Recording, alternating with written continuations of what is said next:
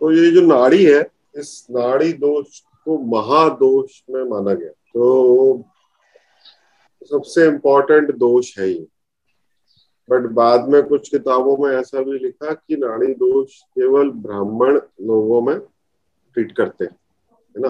तो बाकी वर्ण में, अब ब्राह्मण का मतलब ब्राह्मण वर्ण हुआ कि ब्राह्मण जाति हुई, उस पर कंफ्यूजन राइट जैसे कि ज्योतिष के हिसाब से भी वर्ण होते हैं कि भाई ब्राह्मण है, वह क्षत्रिय है वैश्य है शूद्र है। उसके हिसाब से बोला कि अपन जो है वो शर्मा, वर्मा के हिसाब से बोला। उसके बारे में क्लैरिटी नहीं। बट वो सब चीज़ें मैं भी कभी कभी कंसिडर करता हूँ, जब बहुत इंपॉर्टेंट हो जाता है कि हाँ भाई, चलो हाँ ही कहनी है टाइप्स बट जनरल केस में अगर एक मैरिज के लिए आपके पास में कोई प्रपोजल आता है तो नाड़ी दोष को आपको ज़रूर देखना चाहिए। नाड़ी नाड़ी का जो प्रिंसिपल है, वो ही गोत्र का प्रिंसिपल है हिंदू संस्कृति में। इसीलिए अपने यहाँ एक नाड़ी या एक गोत्र में शादी नहीं करते, क्योंकि उससे आपको फ़िज़िकल इलनेस आती है।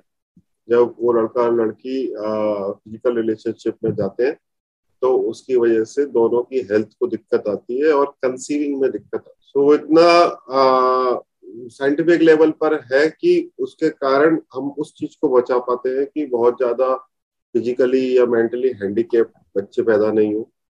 और आ, दूसरी चीज़ की वो अपना स्वस्थ रहे पति पत्नी भी स्वस्थ रहे। और बाद में वो डीएनए की रिसर्च और वो सबसे भी वो प्रूव हो चुका है कि एक गोत्र में शादी करने से तकलीफ़ आती है, एक नाड़ी से भी शादी करने में तकलीफ़ राइट सो इसलिए इसको सबसे ज़्यादा नंबर दिए गए। क्यों? क्योंकि भाई दोनों व्यक्ति एक साथ चल रहे हैं और एक साथ में एक का विकेट ही गिर जाए तो फिर शादी एनीवेज नहीं चलेगी, है ना? तो इसलिए नाड़ी दोष को हमेशा देखना है। सिंपल है, काफ़ी। तो तीन तरी, तीन तरीके की नाड़ी है। अपन तो सभी आध्यात्मिक लोग हैं तो अपन सब जानते हैं कि तीन नाड़ी है। तीन नाड़ी कौन सी है? आदि है मध्य है और अन्य है।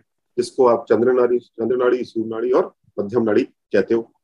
तो कुछ कुछ नक्षत्र नौ नौ नक्षत्र उसमें डिवाइड करती सो so, आदि नक्षत्र में अश्वनी आद्रा पुनर्वसु उत्तरा फाल्गुनी हस्त ज्येष्ठा मूल छत्रषा और पूर्वा भाद्रपद है।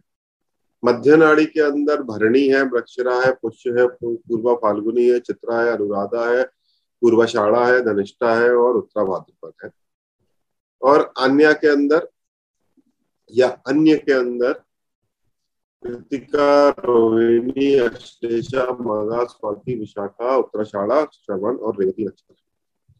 तो ये तीन नक्षत्रों में, इन सत्ताईस, तीन नाड़ियों में या तीन क्लासिफिकेशन के अंदर, सूर्य, चंद्र, मध्य या आदि आदि आदि, मध्य, अन्य मतलब आदि मतलब पहले मध्य मतलब बीच में और अन्य मतलब बाद में तो इन तीन नक्षत्रों को, तीन राशियों को डिवाइड कर दिया, तीन नाड़ियों को डिवाइड तो ऐसा बोलते हैं, और मुहूर्त चिंतामणि में या मुहूर्त की सभी किताबों में ये क्लियरली विजिबल है, और आपके सब सॉफ्टवेयर भी इसी हिसाब से बताते हैं कि अगर लड़का और लड़की की नाड़ी एक ही है तो शादी के अंदर मेजर इश्यूज़ आएँगे। अगर दोनों की नाड़ी मध्य है तो फिर वैधव्य योग या विधवा योग, या फिर उसको लड़के, पत्नी मर जाती तो पता नहीं लड़के को क्या बोलते हैं। वो योग भी आ जाता है। मतलब one of the person can can die if both the nadi is madhya nadi.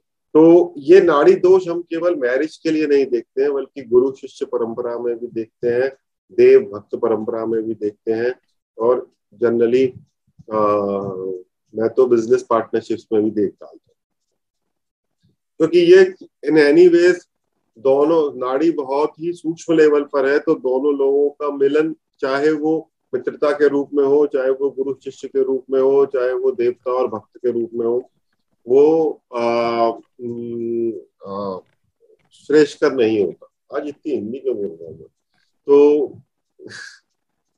हम्म तो आ, तो इसीलिए आप अगर इसको नीचे के लेवल पर जाके टेस्ट करोगे तो आप देखोगे कि आपको वही देवता पसंद आएँगे जो कि जिनका नाड़ी आपसे मिसमैच है दूसरी नाड़ी।